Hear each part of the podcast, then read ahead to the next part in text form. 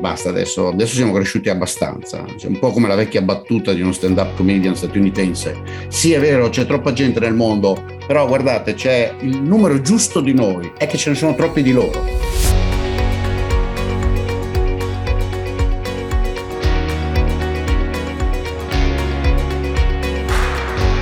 Per fortuna nessuno pensa che sia necessario dimezzare la popolazione mondiale per aggirare i limiti della crescita economica, ma è vero che vanno trovate soluzioni per migliorare le condizioni di vita della parte più povera del pianeta.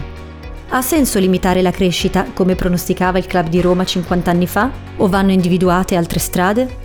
Sidecar è il podcast delle due scuole universitarie superiori GSSI dell'Aquila e Sissa di Trieste. Un viaggio attraverso le vie della scienza, Un'avventura on the road su strade meno battute, alla scoperta di nuovi e inaspettati incroci. Guidati da docenti, esperti ed esperte di varie discipline come economia, medicina, informatica, biologia, fisica, viaggeremo attraverso curiosità scientifiche e argomenti di grande attualità, con una destinazione comune. Superare le definizioni rigide e troppo accademiche, alla ricerca di un sapere condiviso. A bordo di Sidecar oggi troviamo Michele Boldrin, economista di fama internazionale, professore alla Washington University in St. Louis e alla Ca' Foscari di Venezia, insieme a Pierluigi Crescenzi, coordinatore del dottorato di Computer Science al GSSI. Con loro capiremo se la crescita economica abbia dei limiti e se i modelli di sviluppo innovativi possano trovare analogie e ispirazione anche nel campo dell'informatica.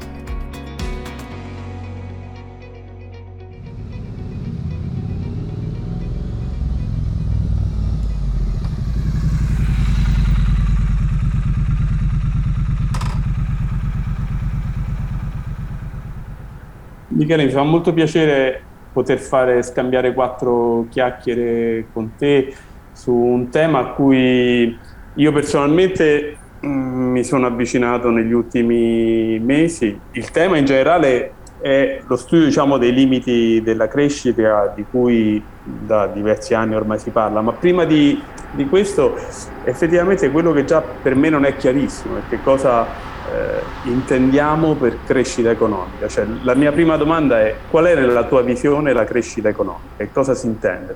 Allora, anzitutto grazie, eccoci qua, grazie alla domanda.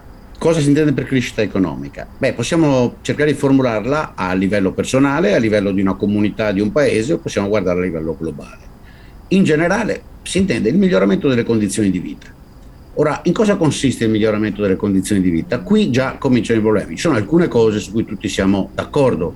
Ci piace vivere più a lungo, ci piace mangiare, avere un'alimentazione con una dieta sana e completa, ci piace non soffrire del freddo, a non essere costretti a dormire all'aperto e così via. Ci piace avere l'acqua potabile, quindi non, non ammalarci continuamente con uh, i vari batteri, eccetera, che girano eh, le acque sporche, insomma ci sono delle cose su cui tutti concordiamo.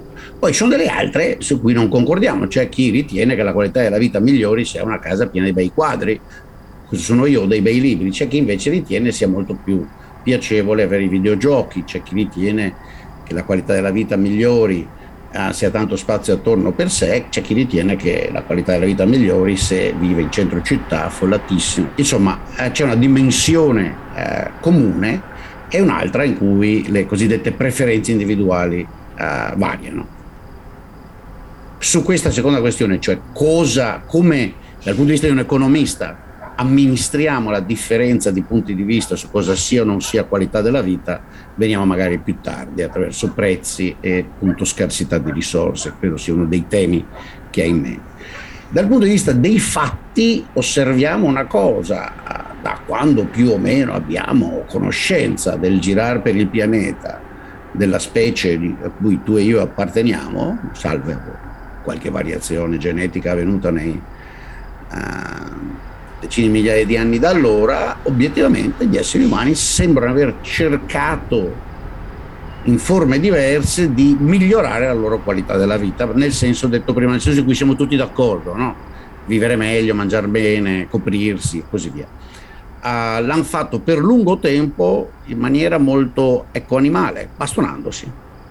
No? Credo non ci sia dubbio alcuno che per lungo tempo poche popolazioni abbiano pensato che vivere meglio vuol dire industriarsi, inventare cose nuove, trovare maniere più semplici di procurarsi cibo e alloggio, per lungo tempo hanno pensato che la maniera migliore per vivere meglio era menare quegli altri e portargli via la roba. Progressivamente direi, adesso da stare a discutere nei dettagli come, ma abbiamo visto affiorare l'idea e poi la pratica che si può vivere meglio senza necessariamente bastonare gli altri, portargli via la terra, le risorse, le donne, le mucche, senza razziare come i barbari, ma commerciando, producendo, studiando, innovando e così via. La crescita oggi, quando gli economisti parlano di crescita, tendono a pensare a questa seconda cosa. A mio avviso è anche un atteggiamento un po' miope perché avremmo dovuto studiare più attentamente anche la prima, e cioè la, la, la razzia. Uno dei motivi per cui avevo proprio piacere a parlare con te era il fatto che recentemente mi sono avvicinato a degli studi effettuati negli anni 70 sui limiti della crescita. Se noi possiamo continuare a crescere indefinitamente o se, se, se ci sono dei limiti che vanno considerati e che dovrebbero portarci a eh, rivedere le nostre politiche. Ora, in particolare io faccio riferimento a un modello, ma credo che ce ne siano tanti altri modelli che sono stati proposti, in cui appunto si prevedevano diversi scenari possibili, in particolare analizzando settori quali l'industria, eh, l'agricoltura, l'inquinamento e la popolazione, e in cui si cercava di capire cosa sarebbe successo soprattutto alla popolazione se eh, si fosse continuato come si stava andando avanti, se in qualche modo eravamo destinati a, eh, una, a un certo punto una specie di tracollo dovuto a risorse che non erano più disponibili o, o inquinamento troppo elevato. Tu che cosa pensi rispetto a questo tipo di analisi? Abbiamo dei limiti della crescita? Ha senso parlare di limiti della crescita oppure proprio è un'impostazione anche sbagliata farla? È un'impostazione profondamente sbagliata perché come ho detto prima la crescita dipende di chi, quindi eh, non citerò me stesso, citerò Bob Solo, un uomo che no, adesso al di là dei Nobel su cui tutti si attaccano, un grande economista, un uomo notevole e tra l'altro un uomo molto come dire, sensibile politicamente a tutte le questioni legate all'ambiente eccetera e, e Bob ha, da lungo tempo ha, sono a cercarmi la frasetta, no? ha, da lungo tempo se la prende proprio in maniera potente. Il Club di Roma è proprio uno degli esempi peggiori della, dei grandi ricchi del mondo, arricchiti tantissimo proprio dalla crescita economica, che all'improvviso dicono sì, però solo io. Uh, gli altri no, quindi basta adesso, adesso siamo cresciuti abbastanza. È un po' come la vecchia battuta di uno stand-up comedian statunitense. Sì, è vero, c'è troppa gente nel mondo, però guardate, c'è il numero giusto di noi, è che ce ne sono troppi di loro. Um, ed è un po' quello che sottostà, non a caso un club di nobili, eh, ricchi di ogni tipo, più o meno alcuni accumulati proprio sfruttando risorse naturali di cui avevano monopoli e, quindi, e Bob dice mi trovo annoying che è una parola forte per, una, per un americano e, e sono degli amateurs making absurd statements about economics Uh, and I've always thought that the Clown Rome was nonsense, ed è la stessa cosa che penso io. Allora, limiti alla crescita di chi?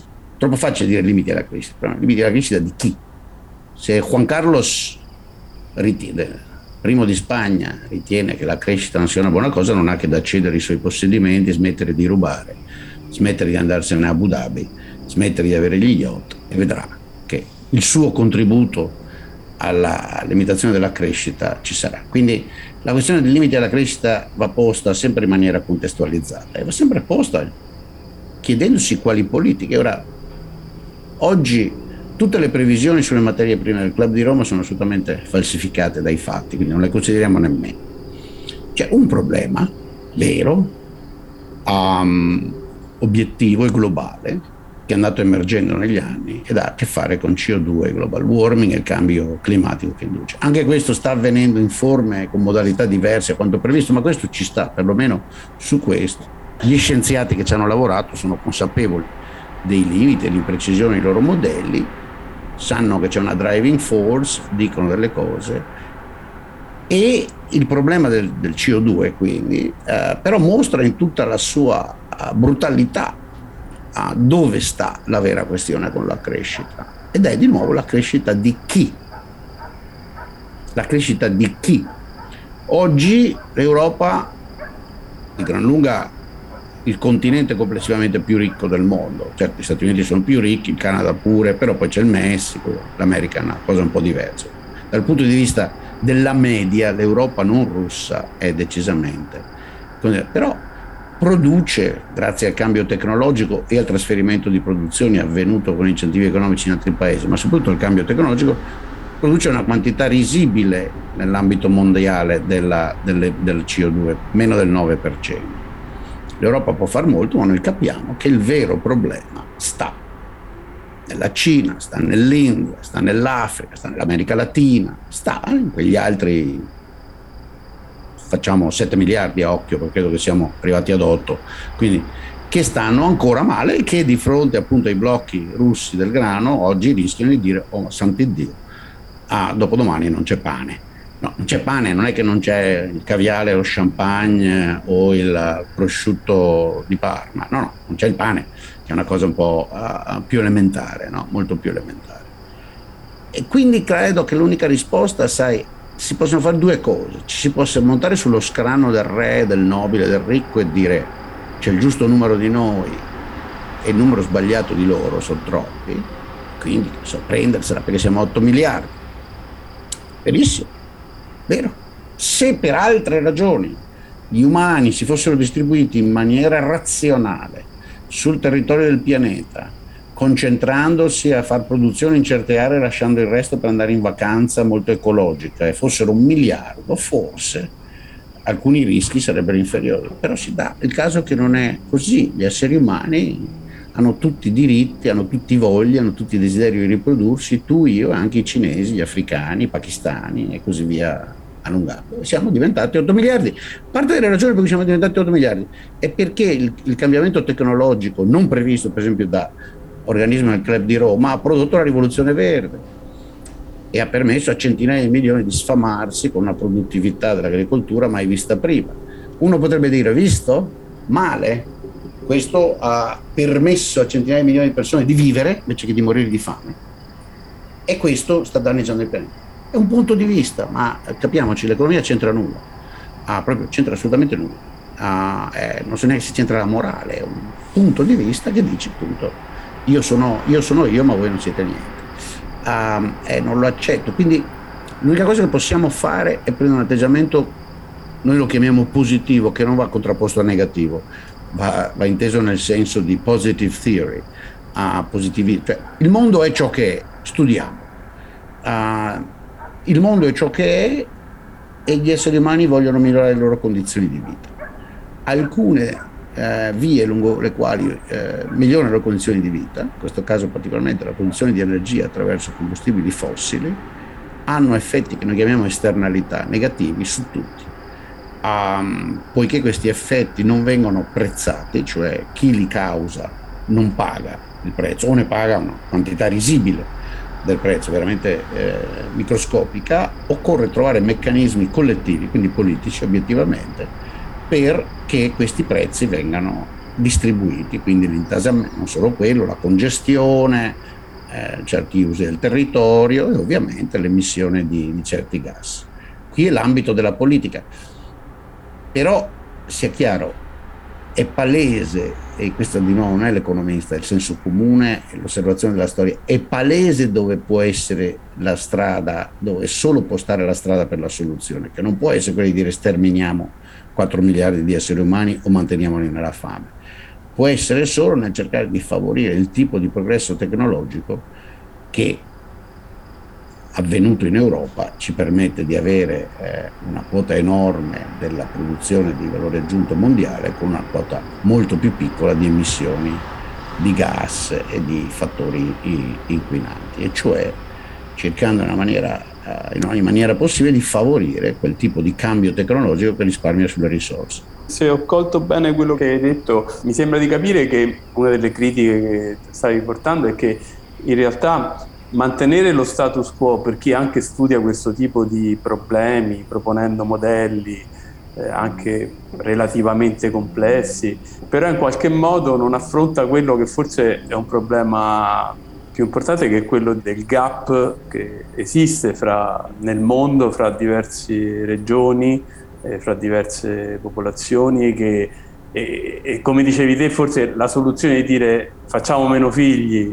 anzi voi ne dovete fare di meno perché ne fate troppi, e noi ormai abbiamo già capito che ne stiamo, facendo, ne stiamo già facendo di meno, insomma alla fine non si affronta quello che in realtà è la disuguaglianza esistente probabilmente a tutti i livelli poi forse, non solamente a livello proprio mondiale ma anche a livello di singola nazione. Quello che dici tu mi ha, mi ha fatto un po' pensare anche alle cose che dice eh, Piketty eh, in Francia dove io ho avuto il contatto con il suo messaggio, non lo conoscevo prima, l'ho conosciuto perché ho passato due anni in Francia e lì lui è abbastanza eh, popolarizzato.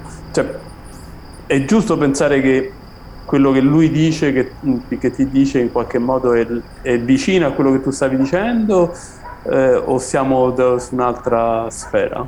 Sì, no, direi che siamo su un'altra sfera, infatti, vedi, perché? Perché continuare a discutere della disuguaglianza francese o italiana tedesca o americana nulla a che fare col problema che ho posto io. Nessuno morirà di fame, nessuno avrà il problema del pane in Francia, in Italia, negli Stati Uniti in seguito alla razzia russa in Ucraina. Dove ce l'avranno? Sarà nel centro del Perù, in Ghana, in uh, Congo, in Indonesia forse, giusto? Allora la vera grande disuguaglianza che si è andata riducendo in questi ultimi anni, in questi ultimi decenni, è fra te e me e i signori che nascono, i ragazzini che nascono in centro al Pakistan.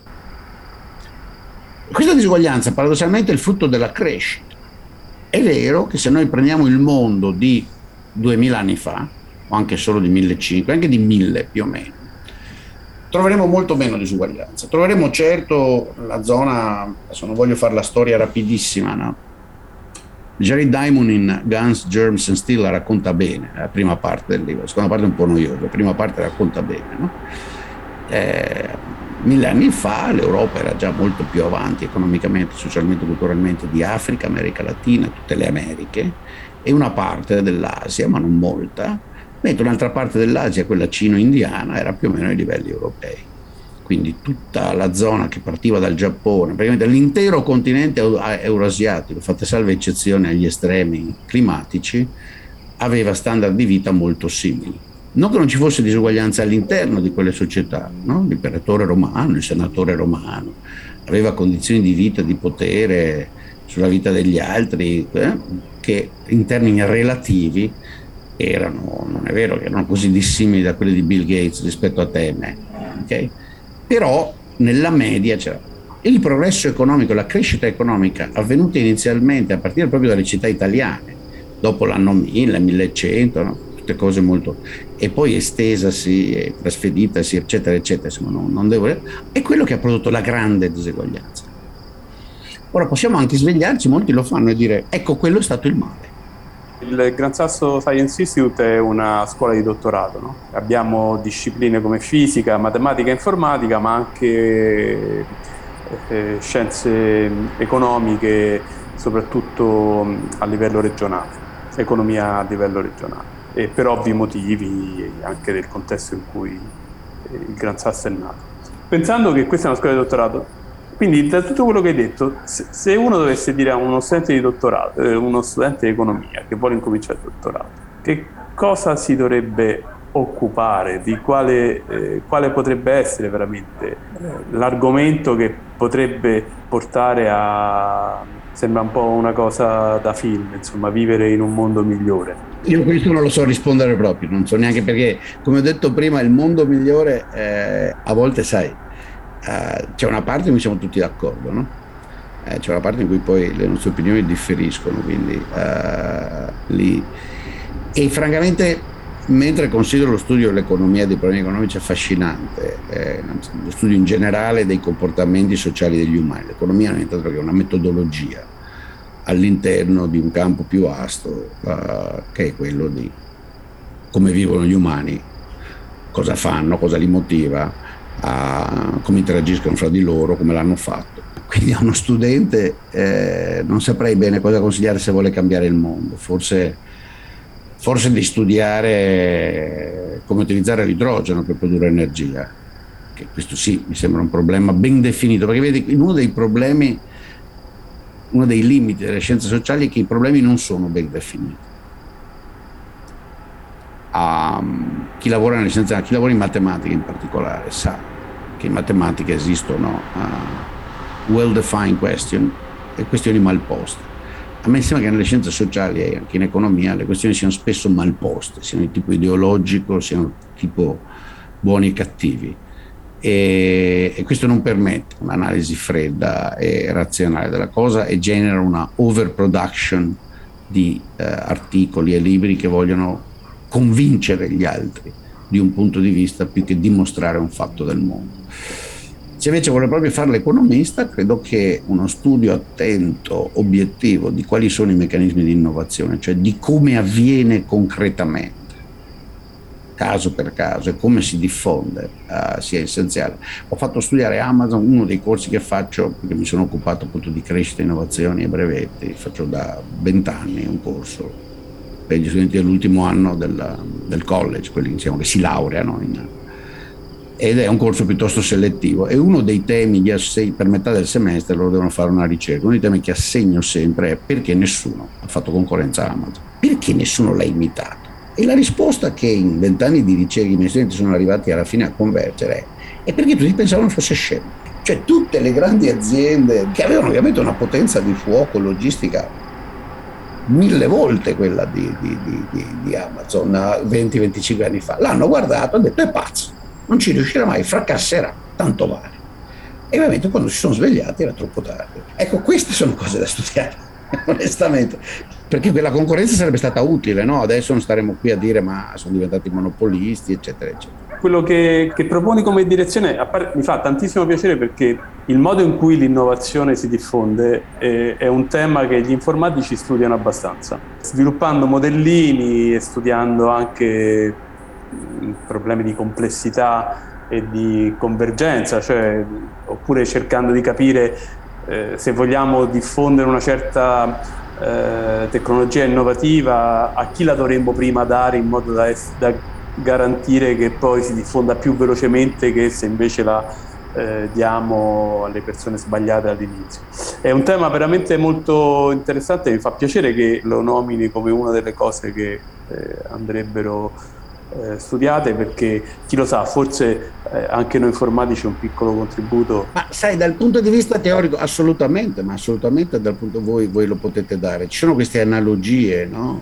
Fra quelli che possiamo chiamare, dal punto di vista astratto, è plateale che vi siano uh, metodi della, chiamiamola biologia, che sono poi metodi dell'informatica di rete, no? del network, a, che hanno rilevanza economica do, o, o, sociale in generale. Ora, dov'è la grande differenza? Non so se mai lui non era un informatico, era un fisico, si è mai sentito nominare un signore che adesso non c'è più, si chiama Per Bach. Per Bach con la BH, insomma un, un, danese se non ricordo male. Vabbè, per era uno un po' mitico nel giro di chi studiava la complessità dal punto di vista biologico col quale ho discusso a lunghissimo tempo a fine anni 80 e inizio anni 90 quando abbiamo creato Santa Fe Institute Ecco la cosa, la limite, il limite di Per e di altri, sto pensando per esempio a Phil Anderson che vedeva queste analogie fra di nuovo network, quelle cose per cui è stato premiato anche Parisi, no? a stati solidi, solid state, eh?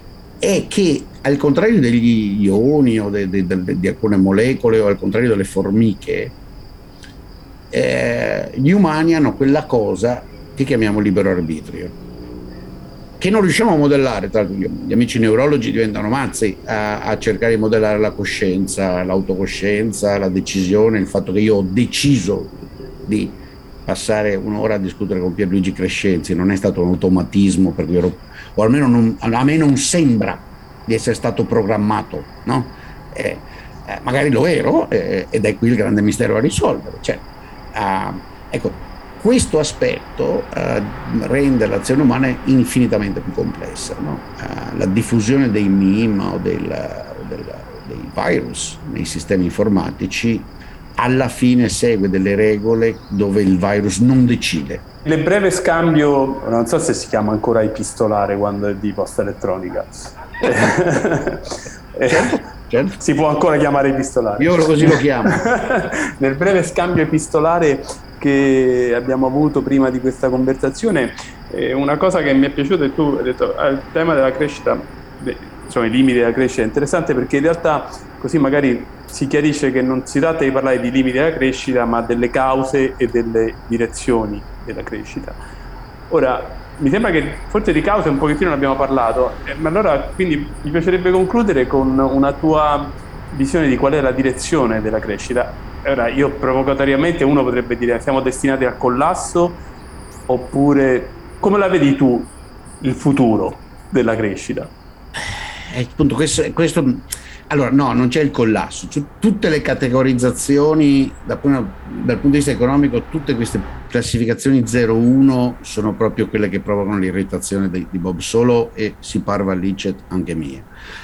Questo non c'è, non c'è neanche in Grecia a, che siano indebitati fino al collo, alla fine per una serie di meccanismi stanno meglio adesso di quanto stavano prima della, della crisi del loro debito. Dove andrà la crescita dipenderà dai paesi. Vi sono alcuni paesi in cui la crescita andrà, vi sono moltissimi paesi che vivono con redditi inferiori ai 1000 dollari all'anno, okay, a, 2.000 dollari all'anno, nei quali la crescita dipenderà dalle direzioni di industrializzazione, non dissimili da quelle nostre, con il grandissimo vantaggio che lo faranno, importando tecnologie estremamente più avanzate di quelle con cui l'Italia negli anni 20, 30 e poi soprattutto seconda metà anni 40, 50, 60 e 70 si è industrializzata faranno le strade, faranno i sistemi di corrente elettrica, di telefoni, di comunicazione, le dighe, gli ospedali, eh, costruiranno edifici dove non piova dentro e si possa vivere. Cioè, lo faranno perché l'hanno fatto tutti e gli esseri umani preferiscono viaggiare o in macchina, quel che vuoi tu, in treno, su strada, che non andare a dorso di mulo in mezzo al fango. Quindi se uno mi cresce, dice che crescita ci sarà uh, in Congo appena si trova la maniera non dissimile da quella avvenuta Cina, idem in parte, eh, hanno soddisfatto in parte i bisogni di mezzo miliardo, però sono un miliardo e quattro e hanno un grosso problema. 400-500 milioni hanno deciso, e lì si può dire hanno deciso perché è un sistema centralizzato, quindi c'è una decisione politica che forte, di, lasci- di, dare, di, fargli migliorare leggermente le condizioni di vita, ma non troppo, tanto moriranno. Stiamo parlando della, delle persone anziane che vivono in campagna. No? Chiunque visiti la Cina vede che la discontinuità fra Shenzhen è un posto di campagna a 300 km più a, so, a nord-ovest, è abissale. Eh, abissale. E, lì, e quindi capisci, è tutto molto differenziato. A seguito di questa orrenda, folle guerra, eh, l'Europa dovrà affrontare il problema della trasformazione, della transizione energetica senza la, la foglia di fico del gas del petrolio russo e dovrà porsi il problema del nucleare. Poco a fare a meno che non voglia decidere che le fonti energetiche e quindi l'energia e quindi la bolletta elettrica saranno così costose che scegliamo una particolare forma di non crescita, e cioè quella in cui rinunciamo a tutti gli strumenti e le macchine che vengono alimentati eh, da, da, fonti energetiche eh, esterne, no? Naturali. Eh, questa è in parte una decisione politica perché questo sì, sul nucleare, su quanto tassare di accise i prodotti energetici e così via, è una decisione politica per le ragioni che abbiamo detto prima, le esternalità, l'inquinamento. Um, è anche palese che un pezzo di mondo, quello a cui i professori universitari, perlomeno quelli capaci, appartengono, vive in una frontiera tecnologica di innovazione in cui un altro pezzo di mondo non vive e questo ha molto a che fare con l'istruzione e le capacità cognitive.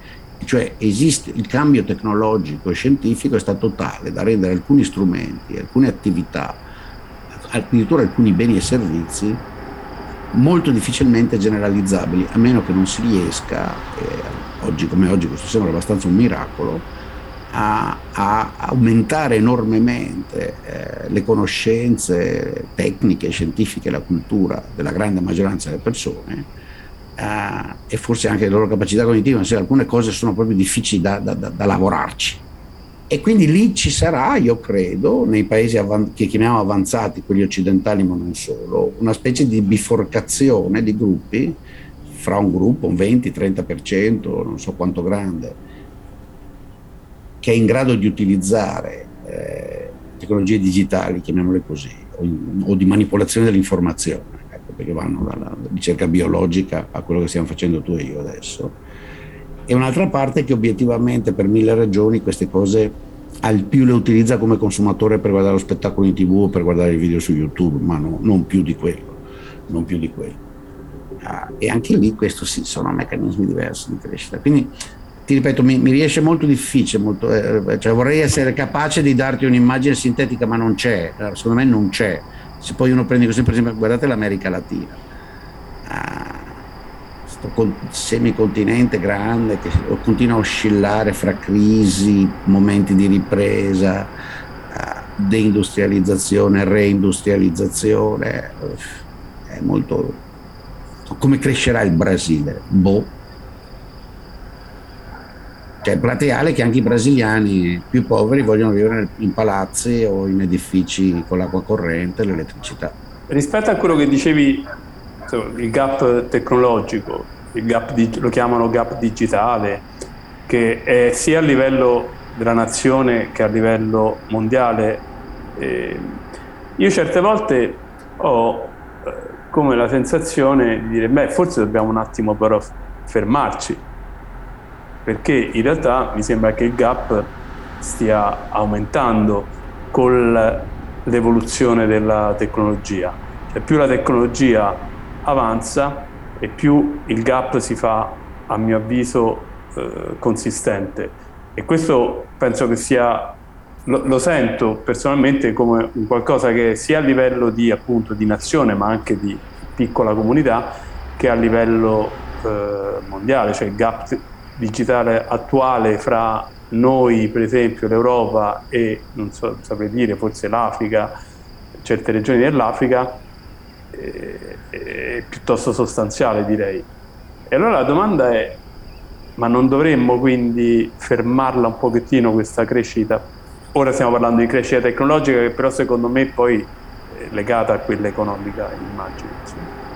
Non dovremmo dare un... un ma attimo... cosa vuol dire fermarla? Tu smetti, eh. voglio smettere di fare, di fare ricerca?